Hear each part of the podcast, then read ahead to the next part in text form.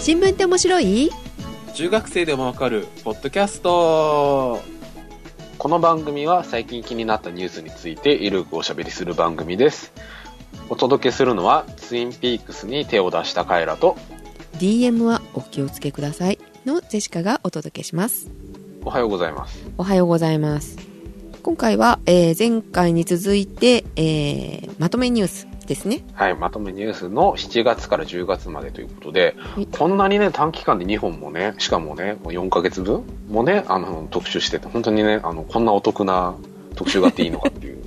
これを聞いたあなたはお得ですよ、お得ですよ。って、まあ、今までサボってたの誰だって言われるともうそれ以上は言えないって話なんですけど。う、ん、でもまとめるのも大変だったでしょ。あのね、やっぱりね、サボっただけのツケはね、回ってくるっていうことがよくわかりましたよね。はい。ということでね、はい。あの、ツインピークスに手を出したんですよ。ツインピークスって昔やってたあのドラマ？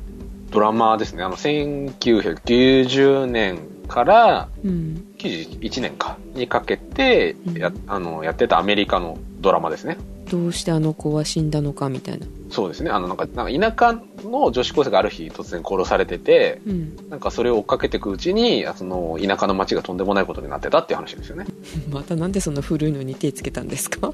いや、なんか見ないといけないかなと思って。あそうはい。まあ、まだね、ぜ全然ちょっと頭の方しか見てないんですけど。ああそっかそっかはい。私も見たはずなんだけどはいあん。まり覚えてないんだよねもまあ、中身が合ってないような話だっていうのはよく聞きますけどね。ううん。まあでも、頭の方だけしか見てないんですけど、うん。こんな街には住みたくないなって思いましたね。えー、どんな街だったっけ？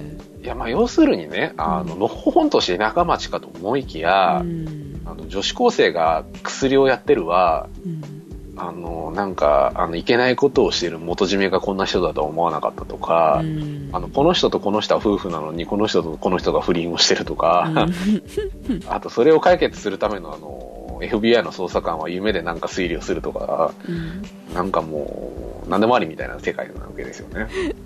話題になりましたからねこれねあ、なってたんですね。ちなみにあの、私生まれてないですからね。これリアルタイムでは。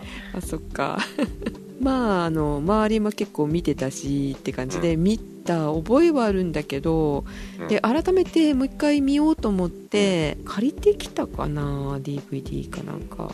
うん。だけどなんか途中でやめた記憶はあります。それを若いカエラ君がね、うん。なんでそんな古いものを見出したのって思いましたけどね、そうそう、ブルーレイをね、うん。ちゃんと買って。あの、一応、あの、ファーストシ、ファーストシリーズというか、ね、去年かなうん。に、続編のドラマがまたやってたんですけど、うん。それではなく、そのオリジナル版のブルーレイを買って、うん。これから見ようとしてるんですけど、うん。一応パッケージに書いてあるうん。分数を見ると、うん。本編が1503分って書いてますね。結構ありますね。先は長い。頑張れ。まあ今のところでもね、あの個人的には、あ面白いなと思いながら見てるんで、うんうん。楽しみにしてます。じゃあ見終わった頃にまた感想を聞こうかなはい、ぜひお願いします。ジェシカさんの方は何が起きたんですか？ジェシカはですねあの前回のあのたこ焼き続きなんですけれども、はい。うん、そのたこ焼きを食べに大阪に行ったわけではないんですねあの時は、あ、違うんですか、うん、あるイベントに行ったんですよ、まあ、アップル関係のねイベントだったんですけれども、はい。えー、とそこであのジェシカがもう10年ぐらい聞いてるポッドキャストのパーソナリティの方がいらっしゃいまして、はい。その方とツーショットをね撮らせていただいたんですわ。やったじゃないですか。そう待ち受けにしようかなと思うぐらいね 浮かれてたんですけどうん、いいじゃないですか。うん、浮かれててわーいわーいって思いながらお礼のあの DM をその方に送ろうとしてたの、あ、ありがとうございました、みたいな。そうエコ本であのツイッターのね、あ、はい。DM を送ろうとしてたんだけどはい。文章書いて一応また保存してたのよあ、なんかね、失礼があるといけないから、後でもう一回見直してから送ろうみたいな。そうそうそうそうそう写真もつけてうん。送ろうと送信ボタンを押しました、うん。そしたら普通だったらその送った内容が DM のとこに出てくるんだけどさ。はいはいはい。ないのよ。消えたのよ。ヒュって。あれ？送れなかったんだと思って。うん。でももう一回送ればいいかなと思うけどあの保存がないしあれ？おかしいなって。え？DM の画面だったけどまさかって思って普通の投稿のとこ見たら写真ドーンメッセージドーンみたいな公開の状態になってたんですね皆さんにその瞬間は、僕、ちょうどツイッター見てたんですよね。ちょうどね、うんまあ、いつも通りのんべんだらりとね、こうツイッター見てて、うんあ、なんか、猫可愛いな、みたいな、そんなことをしてたんですよ。うんそしたらね、すごい見慣れた、あの人の写真が流れてきて、しかもその人はね、今までその正体を伏せてたはずなわけですよ。ね顔ね出してないものねね。うんあれなんかすごい開放的になったとこ方針転換したのかなみたいな。前向きに思ってたんですよ。え、ってことは何？俺も出さないといけないのかな？ぐらいに思ってたんですけど、あそうなんかそこ消えて、あ、間違いだったんだなって思って。多分23分のうちには消したと思うんですよ、まあまあまあ、それぐらいに消えてましたよ。うん、であきっと誰も見てないはずこれぐらいだったらって思ってたらあの帯尾さんがねうん。ボイニッチの各所の帯尾さんがあってなんかちょっとメッセージをポンって投げてきてあれ？あれ見ちゃいけない写真だったのって。見られたと思ったらカエラ君もねメッセージがね何が起きたみたいな。あの、気のせいだったっていうことにしておきますっていう胸のメッセージを送りましたけど、見たなみたいなね。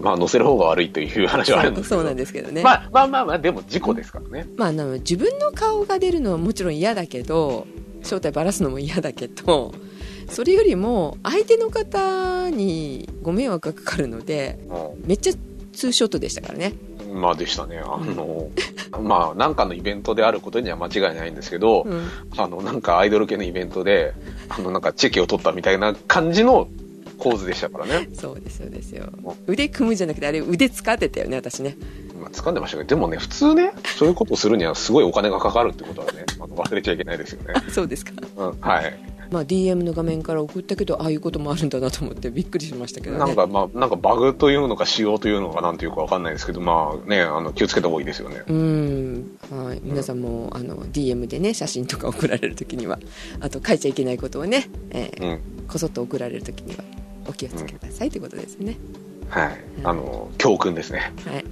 はい。反省してます。ごめんなさい。ご迷惑をおかけしました。はい。ということで？ということでですね、えー前回に引き続き2018年のニュースを洗っていこうという話ですね。はーい。で、えっ、と、今回は2018年の7月、7月からうん。10月の話題を取り上げていこうかなというふうに思ってます。はい。暑かったね7月。暑かったですね。本当に殺人的な暑さとしか言いようがない暑さで、このまま行くと死ぬんじゃないのかなって本当に死を覚悟するレベルだったんですけど、そうですね。そんな7月の話題からなんですが、はいえっ、とですね、これは非常に個人的に期待をしてたんですけど、うん。実現しなかったっていうニュースです。うんなんだろセブンイレブンが一部店舗で生ビールを提供する。えー、そんなことを言ってたの？そう。で、都内一部店舗で試験導入しますよっていうところまで言ってたんですけど、うん。結局やめになっちゃいました。ああ見かけなかったものね。確かにうん。で、なんか、まあ、いろいろなんかそのセブンイレブンとしてはその品質の保持が難しいとかっていう話があったんですけど、うん。そのなんかね、その試験導入する店舗で、うん。そのビールサーバーがまあレジの横に置いてあって、うん。でね、うん。あの、一応、銘柄としてはキリンの一番搾り。うん。で、S サイズが100円、おお安い。M サイズが190円で提供しますよってポップが出てる状態でツイッターに上がってたんですよね。これはやべえみたいな感じですごいあのバズった結果結局あのおしまいになってしまったという話なんですけど、いや、危うくね、うん危うく毎日セブンイレブンに行くとこだったっていう話ですよ。ああでもあれビールサーバーからってことでしょ？そうそうそう。だから結局、ビールサーバーってあれなんか掃除しないとなんかすごい大変なことになるんですよね。そうだよ毎日ちゃんとしないとダメだよね。うんだからそういう手間とか、まあ、その、あの、コンビニの前に愉快な人たちがたむろしても困るみたいなところもあったんだと思うんですけど、あなるほどまあなんかいろんな理由があってね、あの、中止になってよかったなって思ってます。アル中になるとこだったねカエルあないですよね。うん で、えっ、と、7月の話題なんですけれども、はいえっ、とですね、この7月っていうのはですね、うん2020年になるとオリンピックが始まるんですよ。でね、さっきも出ましたけど、むちゃくちゃ暑いじゃないですか、7月って全然。ね、あの、昔に比べてどうこうとか言うつもりは全然ないんですけど、うんこの暑さで本当にあの、飛んだり走ったりするのって話じゃないですか。倒れちゃうっていうので、えっ、と、屋外の競技の開始時刻を朝の6時から7時に前倒ししましょうっていうニュースが出てきたのが7月です。いいことじゃないですか？まあでもね、あの、実際にあの、競技する側にとってみればですねうん、たまったもんじゃねえなって話ですよね。早起きしなきゃいけない？朝の6時から始めるとしたら、うん。アップとかしなきゃいけないとか、ね、朝の身支度もあるでしょううし、ん。ってなると一体何時に起きればいいのかっていう、っていうのがちょっとわかんないんですけど、まあ素直にね、あの前回よろしく10月ぐらいにやっとけばよかったんじゃないのとかって思うんですけど、まあなんかその国際的にいろんな理由があるらしいですね、ここに関しては。その要するに10月にやると、うんあの、とあるなんかイベントと被ってしまうため、あの、オリンピックとしては旨味がなくなっちゃうので、あの、この季節にやらざるを得ないみたいな理由があるらしいです。そうなのまあ、アメリカのせいらしいんですけど、ほっていうのもなんか聞いたりします。はい。うなサマータイムの導入とかも言ってるよね今ありましたね。あの、結局あれもやめようって話になったみたいですけど、いや、本当にあの、やめてくれてよかったなと思ってる そんなね、ああの、こういう言い方をすると本当に、あの別にアスリートの人たちに対して、なんかディスというか別に馬鹿にしてる気持ちは一切ないですけど、うんあの運動会のためにね、あの、そんな時間ずらされてたまるかっていうのは、あの、個人的には思いますよ。いや、だからこそ涼しい季節にやればいいんじゃないのって個人的には思ってます。うんはい、7月。あとですね、7月にですね、ようやくこの話が出てきたかっていう話題です。うんエヴァンゲリオン新劇場版が2020年に公開予定とアナウンスが出ました。また伸びるんじゃね？って思うんですけど、一応その、新劇場版と呼ばれるその、昔のテレビシリーズと、あと旧劇場版と呼ばれる、その昔映画館でやってたシリーズの後に続いてるその新劇場版というシリーズですね。が全4部作で3部までは終わった状態なんですけど、ようやく最終作の公開のめどがアナウンスされましたね。終わってほしいんだけど、うん まあいろいろとさアニメって終わってないやついっぱいも抱えてて気持ち悪いのが多いよねああ、なんか尻切れになってるやつですよね。まあ、あと、ネガティブな話をすると、さっさとおしまいにしないと熱が冷めそうっていうのがあんりますよね。なるほどね長いもんね確かに長いですよね。まあちょっとね、作者の具合が悪いとなるとちょっとはしょうがないなと思うんですけど、まあシンゴジラ超良かったんでね、頑張ってほしいなと思います。はい あと7月の話題がですね、うん2つほどあるんですけど、えー IR 法案と呼ばれる、えーまあいわゆるですね、カジノが解禁になったという法律が成立しました。うんえー当面は国内3カ所、まあ、場所が決まっていて、どこだっけ？どこだっけ？なんか一応東京とどっかとどっか、まああと2カ所どこだって話なんですけど。で、あとですね、結局そのこのカジノを導入することによって、ギャンブルの依存症が増えるんじゃないかっていうその心配がもっぱらありまして、うん。で、その依存症対策として、うん。えっ、とですね、いろんなレギュレーションがあるんですけど、うん。これもですね、前回のあの高度プロフェッショナル制度よろしく、うん。あるようでないざる。こんなん規制したってさ依存症の人は行くからもうはいくじゃないですか。ねね。競馬とかと一緒だよねもうないんじゃないですかね。うんまあ、あの自分は爆災がないと思ってるので、うんがないですけど、うんだからそういう、なんていうんですかね、セーフティーネットというか、予防策が未十分なまま解禁すんなって話ですよ。確かにね別に、あのーまあ、楽しい人にとっては楽しいはずなので、うん。そこに関してはちょっと否定はしきれないんですけど、うん。かといって、あの、まずいことになったらまずいので、うん。あの、こういう仕組みを作っときましょうっていうことをないがしろにして通す話ではないというふうに思います。はいあと最後、あの、ろあの7月の話題もう一個なんですけど、うん。オリンピックの、東京オリンピックのマスコットが決ま、のマスコットの名前が決まりまし知らなかった。た。あ、知らなかったですか？うん。えっとですね、えーミライトワと、パラリンピックの方がスメイティっていう名前らしいです。そうメイティね。ななどういう意味なんだろう、よくわかんないですけどね。うん。未来とは？うソメイヨシノみたいなね。ん、なんかね、お茶とまあ一応、一応なんか設定としてデジタル世界から現実にやってきたキャラクターという、なんか設定があるようです。はい。はいまあでもね、あの、やっぱりね、この話に関しては僕は非常に納得のいかない点が一個あって、うんキャラクターの選考委員会っていうのがあったじゃないですか。うん名前が決まる前にこのキャラにしましょうっていう話をしてた委員会があったんですけど、はいそこの委員会に三浦淳がいないのは許せないです。ゆるキャラ、ゆるキャラの創始者がいないというのはうん、許すまじファンとしてはうん、ファンとしては。まあでも、あの、声がかかって参加した三浦淳も残念なので、うんまあきっと断るに違いないと僕は思ってるんですけど、うんまあとはいえ声をかけるべきだろうと思いました。はい。っていうのが細かいあの話題なんですけど、うんえっ、とですね、ピックアップニュースの一つです。はいえー7月の末にあった話題で、うんえーどういう話題かというと、自民党の杉田水脈議員が、LGBT は生産性がないという発言に批判が殺動して炎上したというのが7月です。LGB とは？LGBT というのは、あの、あのレズビアン、えーゲイ、バイセクシャル、トランスジェンダーっていう、その、いわゆる、その、うん。男の人が、女の人が好きになるっていう人とはまた別の人で、女の人が女の人が好きとか、男の人が男の人が好きとか、うん。あと両方好きとかうん、あとその、肉体としては男なんだけど中身が女の人とか、うんそういうそのいろんなそのまあ性的な思考とか、あとまあその、まあ体と心がまあ違う人っていうのはいるわけですよ、世の中にね。そうですね性の多様性ですか？そうそうそうそう。っていう人たちは、えっとですね、この生産性がないっていうのは、要するにその男として男で女として女の人で、要するにそのヘテロセクシャルって呼ばれるその男と女の人、だから要するに、うんまあ、パッと思いつく、まあ、そうですね、異性関係ってやつですね。はい要するにその男の人が女の人を好きになって、女の人が男の人が好きになると子供が生まれますね。はいっていう人たちに比べて生産性がないっていう話をしてるんですよ、この杉田議員っていうのはそういう生物的な話ですねはい。っていう話なんですけど、えっ、とですね、この、あの、生産性がないっていう発言をどこでしていたかという話なんですけど、うんえっとですね、新潮45っていう、まあ、雑誌で、まあ、寄稿、文章を載せていって、その中でそういう話をしてましたよっていう話ですね。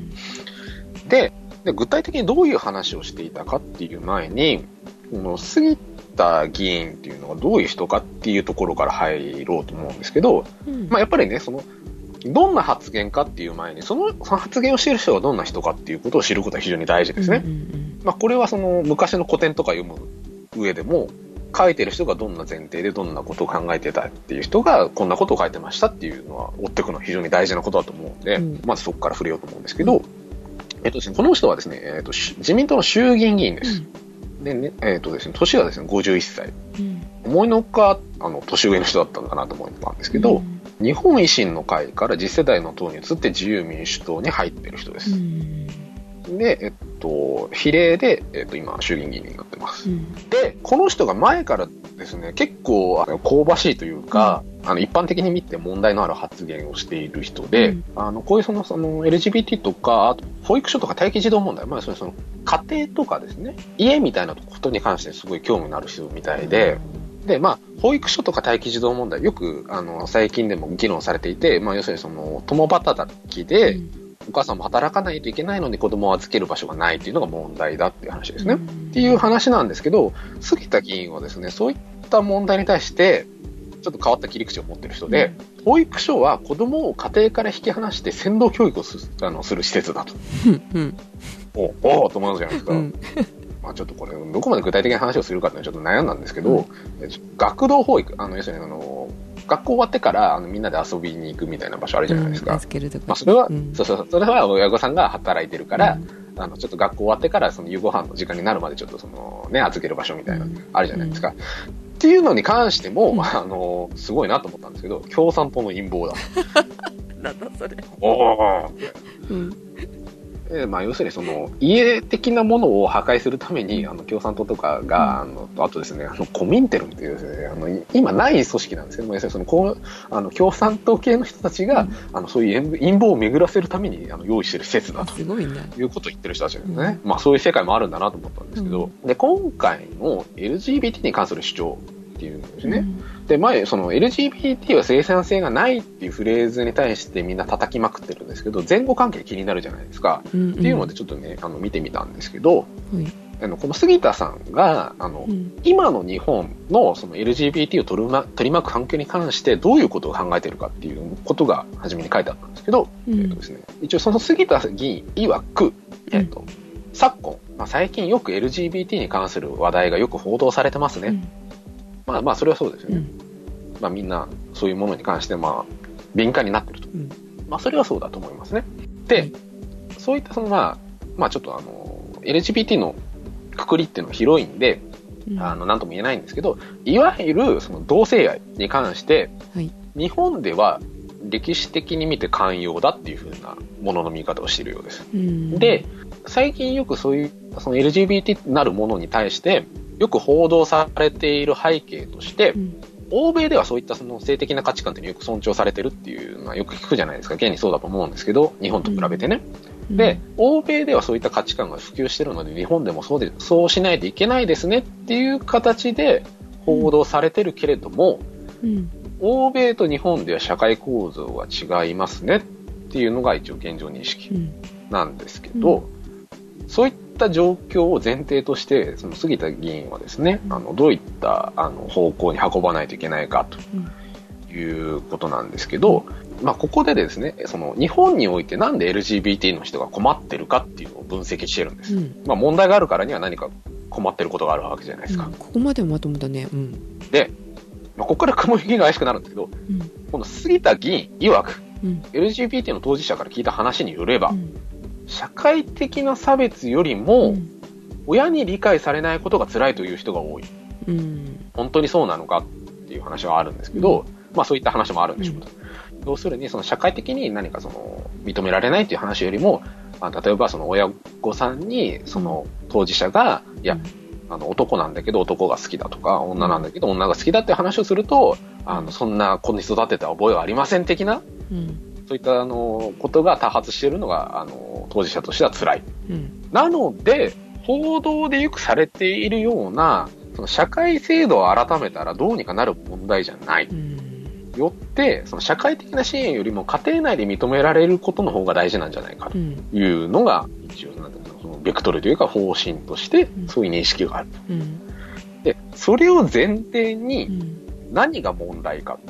今の日本のその LGBT を取り巻く環境において何が問題かというのがですね、はい。まあそういった生きづらさ、もちろん、その生きづらさがあるということはうん。肯定してるんですけどね、この杉田さん。うん。まただこの生きづらさっていうのを、うん。まあ、ここでですね、さっきのその杉田さんのその世界観みたいなところに通じてくるんですけど、はい。リベラルなメディアっていうのは、うん。まあ、そのリベラルなメディアっていうのはその、要するに LGBT ってものを尊重しないといけないというふうな主張しているメディアというのを指すと思うんですけど、はい。社会制度のせいにし。うん。要するに社会の制度が悪いので、うん。LGBT 性的なマイノリティ、少数派とか言うんですけど、はいの人たちは苦しんでるんだと。うん。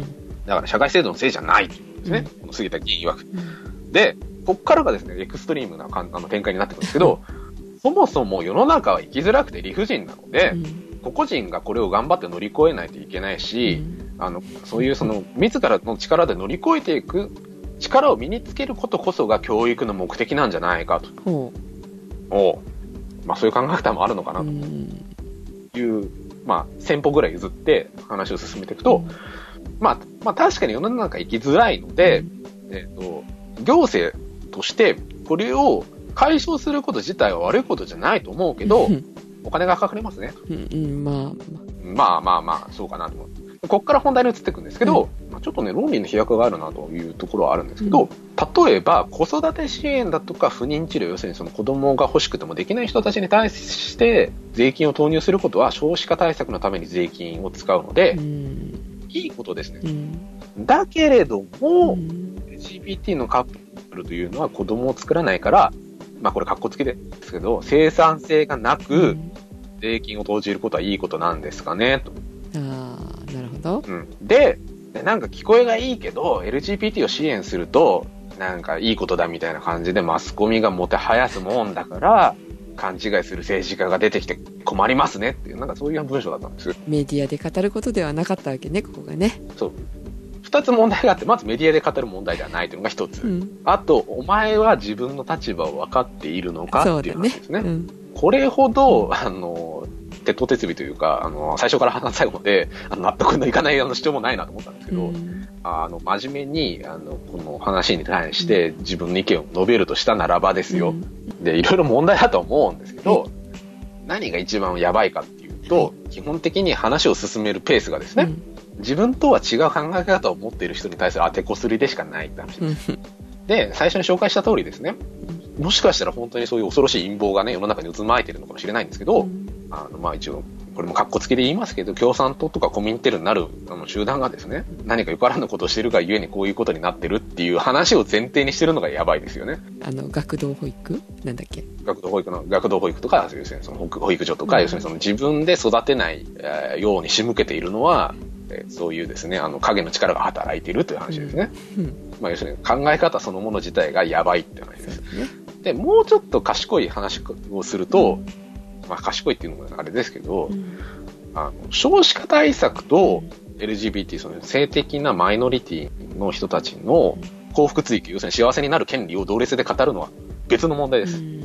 人はそれぞれみんな幸せになる権利があるはずなのに、要するに役に立つ役に立たないという物差しをもってして、幸せになるはずの人たちの権利を剥奪するのは、それは道理が通らないという話。うん。別の場面で話をするんだったらよかったんだよね。少子化の話は少子少子化の話で、あの性的マイノリティの話は別のところでしとけばよかったけどごっちゃにしたからダメなんねこれね。そう。で、そもそも比較にならない話なので、ジャイアンは強いと、うん。出来すぎ軍は頭がいいというのは別の話です。うん。なるほど、っていうのが一つ。うん。でもう一個はですね、あの LGBT の問題を語るにしても、まあこれ、あの、こういうフレーズがあるからややこしいという話はあるんですけど、うん。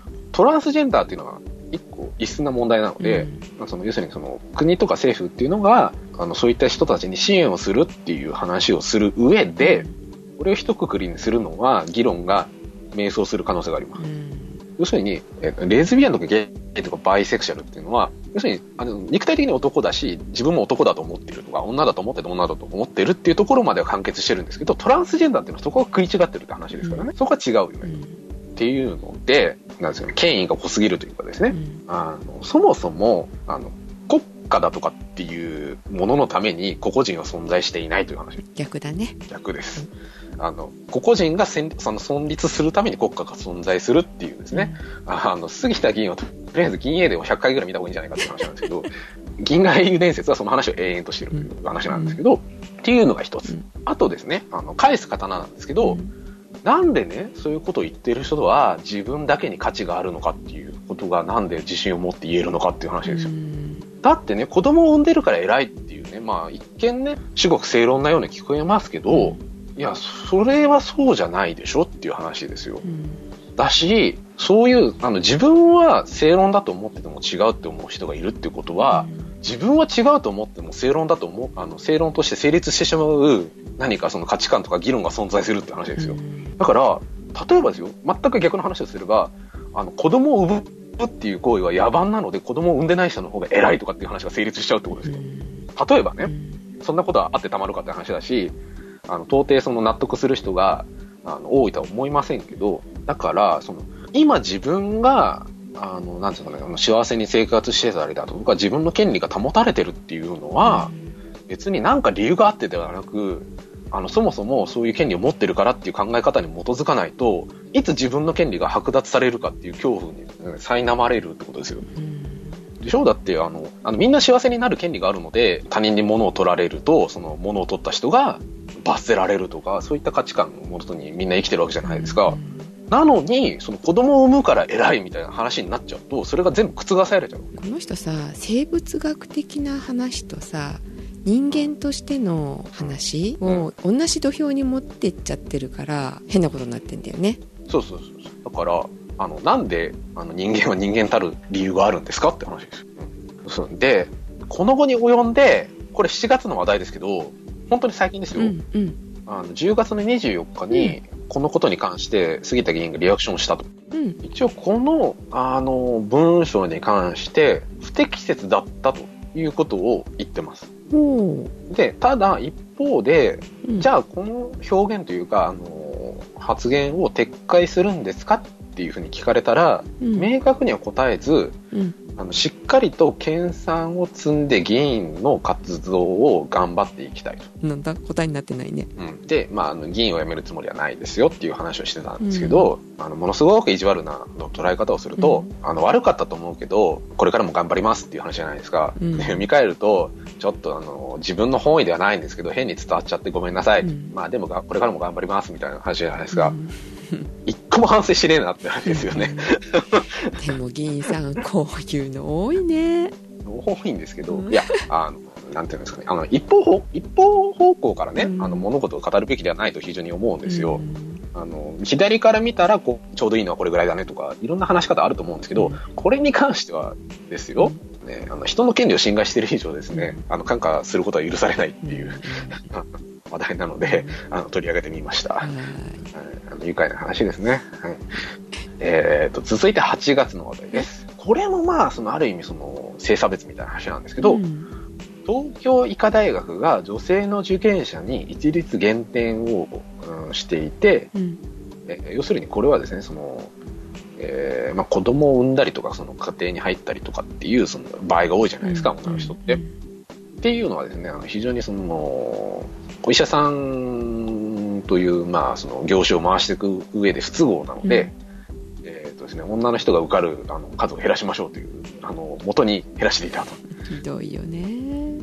とかですね、あとさ三浪、要するにあの3回受験を失敗してるあの男性の受験者も、えー点数を減らしてました。かわいそうに。まあ、努力してるのにね、ってうん。話なんですけど、これもね、あなんとも言えないんですけど、要するにその女性の医者の復職率が悪いことを根拠に減らしてたっていう話だと思うんですよね。うん子供を産んで、まあ、その子供の面倒を見ざるを得ないので、なかなかその復帰できないとかですね、うん。話だと思うんですけど、それを変えたらどうなんだっていう。なんていうんですかね、あの、潰す原因が別のところにあるはずなのに、その、なんていうんですかね、声がでかい割に近くしか物が見えないっていうですね。あの、これも銀河英雄伝説のオーベルシュタインが言ってたセリフですけど、本当にね、あの、医科大学、東京医科大学の、あの、この理事長も、あの、銀英伝を100回ぐらい見ないといけない。そういう話ですね。はい。はいあとですね、えっ、と、まあ、もうちょっと文化的な話題をしましょうというと、カメラを止めるなという映画が流行っていました。ああ話題になってましたよねで、まあ、それに関してですね、なんかその、まあ、いわゆるその、格好付きのパクリ疑惑みたいなのがあったらしいんですけど、うんまあ、でもそれを言っちゃうとね、あの、何も芸術って進化しなくないとか思っちゃうんですけど、うんまあ、ちょっと細かいその事実関係っていうのがちょっといまいちわからなかったので、ちょっと言及は控えますけど、まあ、映画の話はしたいなと思うので、はい終わってからします。はいあ見たのねカイラ君ね見ました、見ました。はいはい。ということで、えっ、と、次いきます。9月。前半の、うん。えー朝鮮半島系の話題で出てきた、うん。ロシアも動き出してますっていう話で、なんかまあこれその日本とロシアの関係なんですけど、うん。北方領土問題にちょっと進展が見えた。というので、ロシアのプーチン大統領が年内中の日露平和条約、過去仮うん。をまあやりませんか要するにその平和条約結びませんかっていう話なんですけど、うん。これ前提としてですね、あの、北方領土の問題の、北方領土というのは、ロシアが持つべきなのか、日本が持つべきなのかっていうのを置いといて、平和条約結びませんかっていうですね、あの、非常にふざけた提案をしてたんですけど、うん。まあ、案の定その、それ以上進展はなかったっていう話です。いね。や別にあの、どっちが、あの持つべきだとかっていう個人的な見解はないんですけど、あのそれにけりをつけずにですね、あの、とりあえずなんか仲良くしようぜっていうのは、ちょっとそれは筋が違うんじゃないかっていう。はい。あとですね、これ知らなかったんですけど、はい。ドイツ車、フォルクスワーゲンはビートルの生産を終了していた。ああ聞いてた聞いてた。あ、知ってました？こうん。れ80年ぐらい作り続けてたあの人気車種なんですけど、うん。まあ、ちょっと近年その販売が低迷していたというのと、まあ、これも国際的な潮流ですよね。あの電気自動車にあのシフトしていこうっていう中で、まあ、車種を減らすという中でビートルが対象になったと。可愛いのにねね、ちょっと欲しい車の一つでは一つだなと思ってたんですけど、まあ、そういう残残念なこともあるというのが一つ。あとですね、これもその販売が終了シリーズなんですけど、うん。PS ビータが2019年で出荷終了へ。びっくり。びっくりなんですけど、まあ正直ビーターで遊んでないな。えー、ジェシカ遊んでる。本当？なんか全然ビーターが出る幕がなくて、ちょっとそもそも家のどこにビーターがあるのかぐらいの話なんですけど、あの音ゲーでずっと遊んでる。ああ、まあちょっと自分にとってビーターでローンチされてるソフトの中でちょっとハマるものがなかった感じですかね。っていうのがまあスマホでね。こと足りるからね。そうじゃなかったらスイッチみたいなさあの画面がなんかもうまるでスマホみたいなやつ。まあね、その遊べるプラットフォームが広がりすぎているというのがありますよね。で、あとですね、さっきの話題を継いだ話なんですけど、杉田議員が、えーうん。文章を載せてて、載せていた、えー、新潮45という雑誌が実質上の廃刊、ああ掲載として休刊なんですけど、が決定したのが9月25日。新潮社曰く十分な編集体制が整っていなかったという話なんですけど、まあ言い訳も大概にしろよっていう話ですね。と いうのが9月でした。はいえー最後、10月です。うんようやく時代が追いつきましたね。ですねえーと10月、えーノーベル賞の話題で、日本人がノーベル医学生理学賞を受賞したという話ですね。素晴らしい、えーと、これ、兄弟の先生なんですけれども、うんえーとですね、これが、がんの免疫療法うんに関して受賞しています。で、従来のがんの治療っていうのは、うん免疫を抑制して外部から細胞を殺すっていう方法なんですけど、うんこれはですね、あの人間の免疫力を上げて、あの、なんかですね、あの、癌をあの死滅させていくっていうですね、なんか逆転の発想らしく、あの、非常に話題になってますね。体に負担がね、えーない感じがしますよね。聞いた感じだとね。もう最近なんかええノーベル賞よく取ってるよ日本人ね。ノーベル賞いっぱい取ったらなんか、金の缶詰とかもらえないとかって、なんだノーベル賞博物館じゃないけどなんかそういうところに確か、えー今年は行ってきたんですけどね、うん、今まで撮った人たちの功績をたたえとか本人の声を聞くこともできるしみたいな録音されたものですけどね。そういうのを巡りながらあの、まあ、ちっちゃい博物館でしたけど面白かったですよ。えーいいですちょっと身近に感じたところだったので、うん。はい、そうそれより気になったのはあの銀の食器みたいな ノーベル賞の時のあのパあー。ーティーでね出てくる、ティーね。はいはいはい。そうですか。まあまあまあ、でもね、やっぱりそのね、あのーなんかいろんなものが発展することはいいですねって、ちょっと、あの、月並みな感想ですけど、うんあのそういうふうに思いました。はい。はいで、あと政治系の話題だと、えっ、とですね、第4次安倍改造内閣発足。うん、やっぱさ、あの、内閣改造っていうと、キャッチコピーが出てくるっていうのは最近の流行り？流行りですね。ちょっとなんかクスってきた私これ今回ですね、全員野球内閣。なんだそれっていうなんで野球なんだって話もありますし、監督変わるか？変わるのかなとか、あとそもそもあの全員野球であるべきなんじゃないかとか、いろんなこと思うんですけど、なんか別にね、全員ゴルフとかでもいいんじゃないかとかね、なんか言ってる人いましたけど、いや、ゴルフは個人競技なのでそれはダメですとかってね、真面目に話をしてるラジオが面白かったなっていう。で、えっ、とですね、10月のピックアップの話題で、えーとですね、一応これあの若者向けの番組なのでこの話題を紹介しようと思うんですけど、うん。えー経団連が就活のルールを廃止します、そうそうこれ意味が分かんなかったんだけどどういうこと？今までその就活のルールなるものが定められていて、まあ、うん。年によって多少変化はしていたんですけど、うん。採用活動していいルールっていうのを業界で決められていてうん。その例えば何月1日から採用活動していいですよとかうん。あのいついつから面接を解禁していいですよとかっていろいろ決まりがあったんですけど、うん。これなくなると大変じゃないの学生どうなんだろうな逆に大変なんじゃないかなと思うんですけど、うん。あの一応なんでこれなくなったかっていうと、そのうん。昨今そのベンチャー企業とかですね、うん。外資企業とか、要するにその経団連、その日本のその経済のその、なんていうの枠組みに収まらないあの企業が増えてきて、うんみんながその足並み揃えて、いや、12月の1日からじゃないとダメだよねとか、4月の1日からじゃないとダメだよねとか言ってる間に、うんえーそういった企業がですね、学生を、えー採用しまくっていたと。あのいわゆる青田買いってやつですね。うんっていうので、あの、それでは損を見るので、そのあのルールをなくしちゃいましょうっていう話ですよね。じゃあ学生はいつの何年生から就活し始めるんだろうって思っちゃうんだけどそうそう。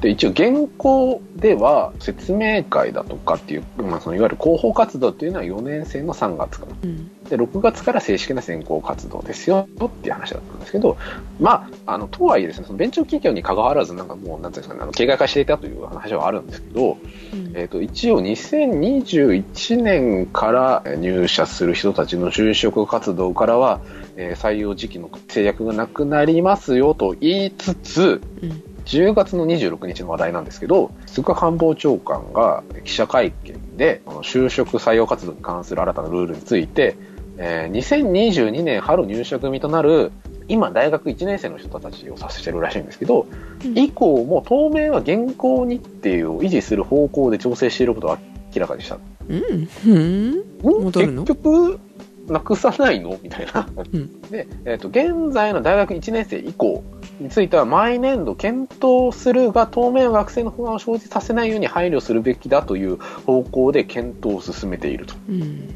うーん、なんか何のこっちゃよくわかんねえなと思うんですけど、あの、まあ、でも、なんですか、こういったルールで縛るっていうのが良くないっていう話はあるんですけど、うん。まあ、ただ実際にその大学生を経験し、就職活動した身としては、うん。ある程度スケジュールは決まっててほしいなと思いますね。そうだろうね。いつ勉強するのよってなっちゃうね。そうそうそうそう、なんかね、あの、常日頃ビクビクしないといけないのかっていうのは本当に辛いことだと思うので、あとね、あの変な話、大学の行事日程とか全然組めないでしょうし、うん。そうそうそうそう、なんかね、勉強したくてもできないわけじゃないですか、そんなことされてしまっては。実質さ4年生になったら就活ばっかりやってるでしょまあ3年生のうちに、まあ大体単位を取り終わってっていうのが、まあ大体のパターンです。ねえね、まあちょっと人によってはそうならない場合もありますけど、せっかく大学4年間さ勉強できると思ったらできないっていうねうん、だからちょっとなんか何かしらそのルールというか、うん、目標みたいのあってもいいんじゃないのかなと個人的に思います。2年間しか勉強できないみたいなことになったら大変だとそうそう思いますそうそうそう。さもなければそもそもその新卒一括採用っていうのもなくすべきだと思いますね。そうだねそんなのルールがあるとかないとかで苦しむぐらいなんだら、そういう枠組みをぶっ壊せばいいと思います。うんはい。っていうのをピックアップの話題でしたね。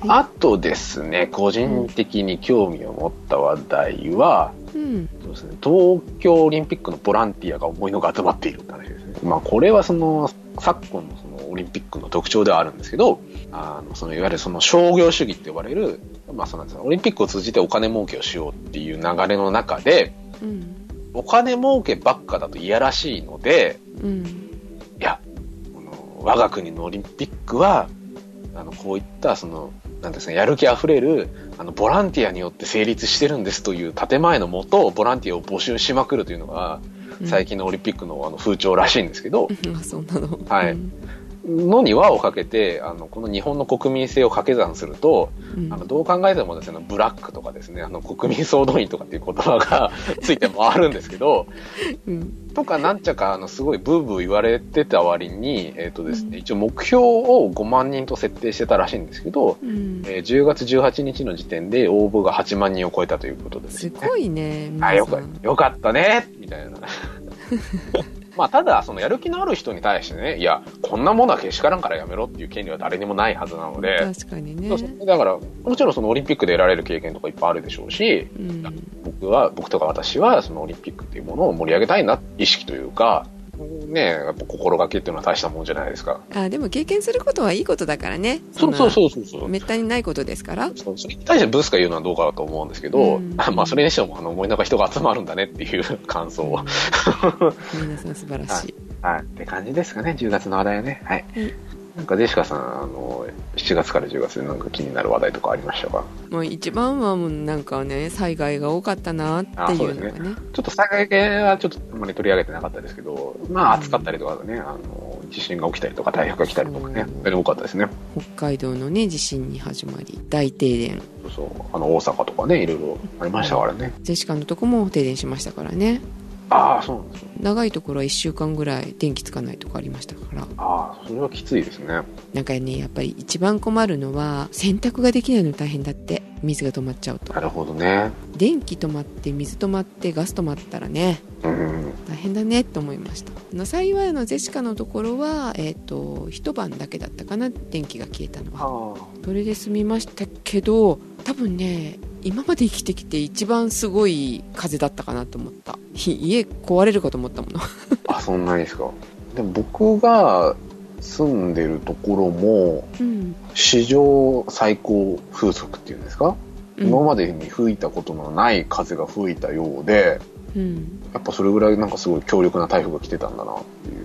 ちょっと40メーター超えたらちょっとやばいよね、そうそうそうそう。あのちょっとアニメの話になりますけど、うん。あの、機動警察パトレーバーの、うん。あの映画の第一作ね、うん。あれはその台風が来て、あの、ちょっといいろいろあの、大変なことが起きるって話なんですけど、あの時に来る台風の風によって、まあそのいろんなことが引き起こされるって話なんですけど、うん。の風速がね、いや、そんな台風あるかよみたいな風速の台風だったんですけど、うん。が現実に来てしまったっていうのがちょっと個人的には、あの、あ、これぐらい強かったんだなっていうのをリアルに味わってしまったっていう感じですかね。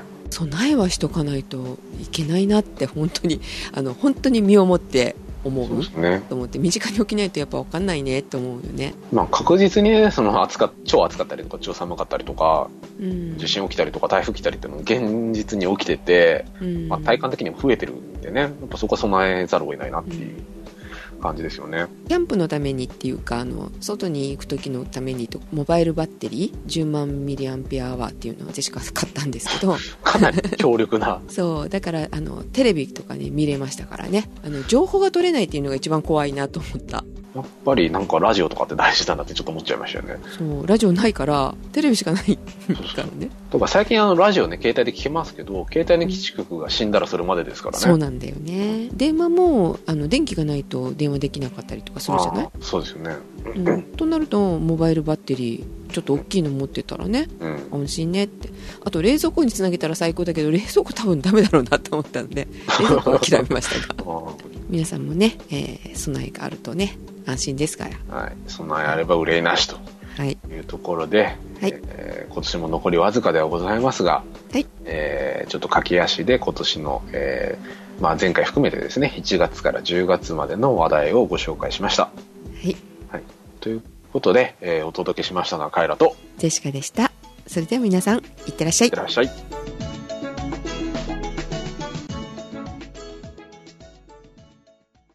はい。でここからおまけね。まあ、カメラを止めるなをはじめですね、最近割と映画みよく見てて、うん、まあ、いろんなの見てきたんですけど、うん。まあ、まずカメラを止めるなの話をすると、うん。あれね、あの、ネタバレをしてはいけない映画の代表例というか、うん。まあ、ツイッターをしてネタ、ネタバレをみんな避けてるんですけど、うん。あーまあちょっとここにおいてもうちょっとネタバレをすると、あの、本当に映画の楽しみがそがれるなと思うので、うん。あんまり具体的な言及はしないようにしたいなとは思うんですけど、あの、斬新な表現みたいな、あの、言われ方をしてるんですよね、この作品。とはいえ、具体的なところに触れるんですけど、えーそれねネタバレになっちゃうの？それいや、全然ネタバレですね。これ映画の構造の問題なので。ただ、まあ、わかる人にはわかるように伝えると、三谷幸喜のラジオの時間みたいな話です。劇中劇的な、そういう話です。なので、別に斬新ではないんじゃないのかなっていう話です。面白かったのは面白かった。あ面白かったですよ。あのーやっぱスカッとする場面もありますし、うん。あとやっぱりこれ、この映画ってすごい低予算映画で、まあ、なんていうのね、あの、全然その出てる人も監督も有名な人は全然いなかったんですけど、うん。まあ、それが話題を呼んで、普通に OK 映画館とかでもかかるようになったので、頑張りようというか、まあそこを含めてなんかね、あの、評価したいなっていう話です。私前外国の映画であったやつでビデオを回しながらなんか恐怖体験していくみたいな、ーえ題名は忘れたけどさ、うん。なんかその映画を思い出した。ー、あーあと、あそうそう、クローバーフィールドとかね。要するにそのああそれだそれだ。だから要するに、その B 級感あふれるうん。映像には、そのラジオの時間的な仕掛けがあった。ラジオの時間っていうのは、それを、その、同時進行で見せるんだけど、うん。カメラを止めるのは、それは二段構成になってるみたいな話です。だからどんどんこう種明かしをしていくみたいな話ですね。まあ、見ないと分かんないねそうそう。まあっていう、まあ種明かしの仕方も非常に鮮やかだったんじゃないのかなとは思います。はいあと何見たの？あとですね、ハンソロ。ああスター・ウォーズのスピンオフの、え2作目か。うんまあ、まあって感じですよね。まあ「スター・ウォーズ」ファンとしては見るよね見るんですけど、スター・ウォーズファンとしてはですね、あのまあ話としてどちらかってはいないんだけど、うんあの、非常に物足りないっていう感じでしたね。まあ、ざっくり言うと、生き別れた彼女が久しぶりに会ってみると、非常にいい女にはなっていたんだけど、あの、中身もまるで変わっていたっていう話ですね。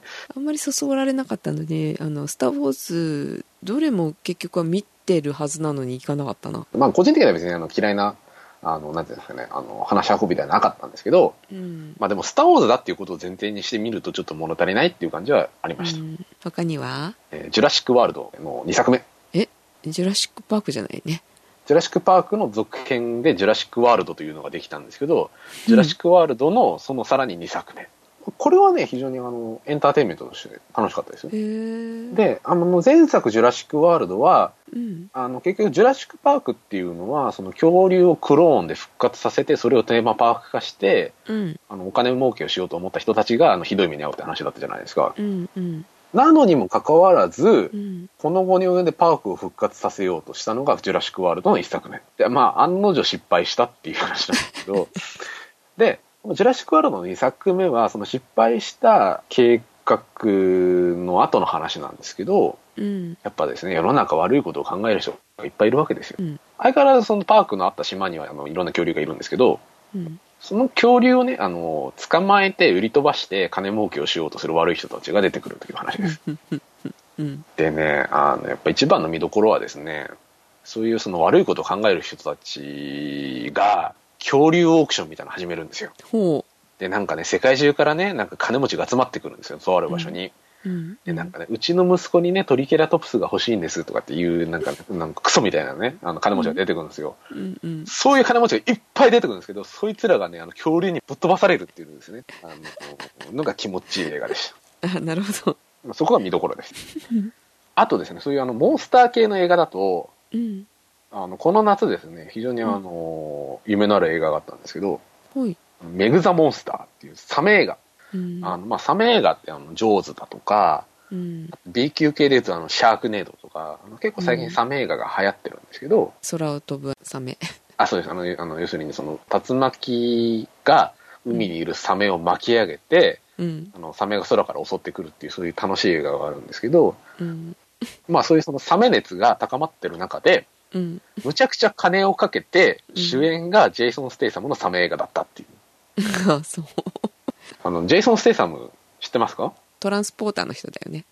ああ、そうです。まあ、どっちかというと筋肉アクションスターみたいな、よりのうん。イギリスの俳優さんですね。うん。なので、うん。きっとジェイソン・ステイサムが、あの、素手でね、あの、巨大ザメと殴り合いをしてくれるんじゃないかと思ってたんですけど、うん。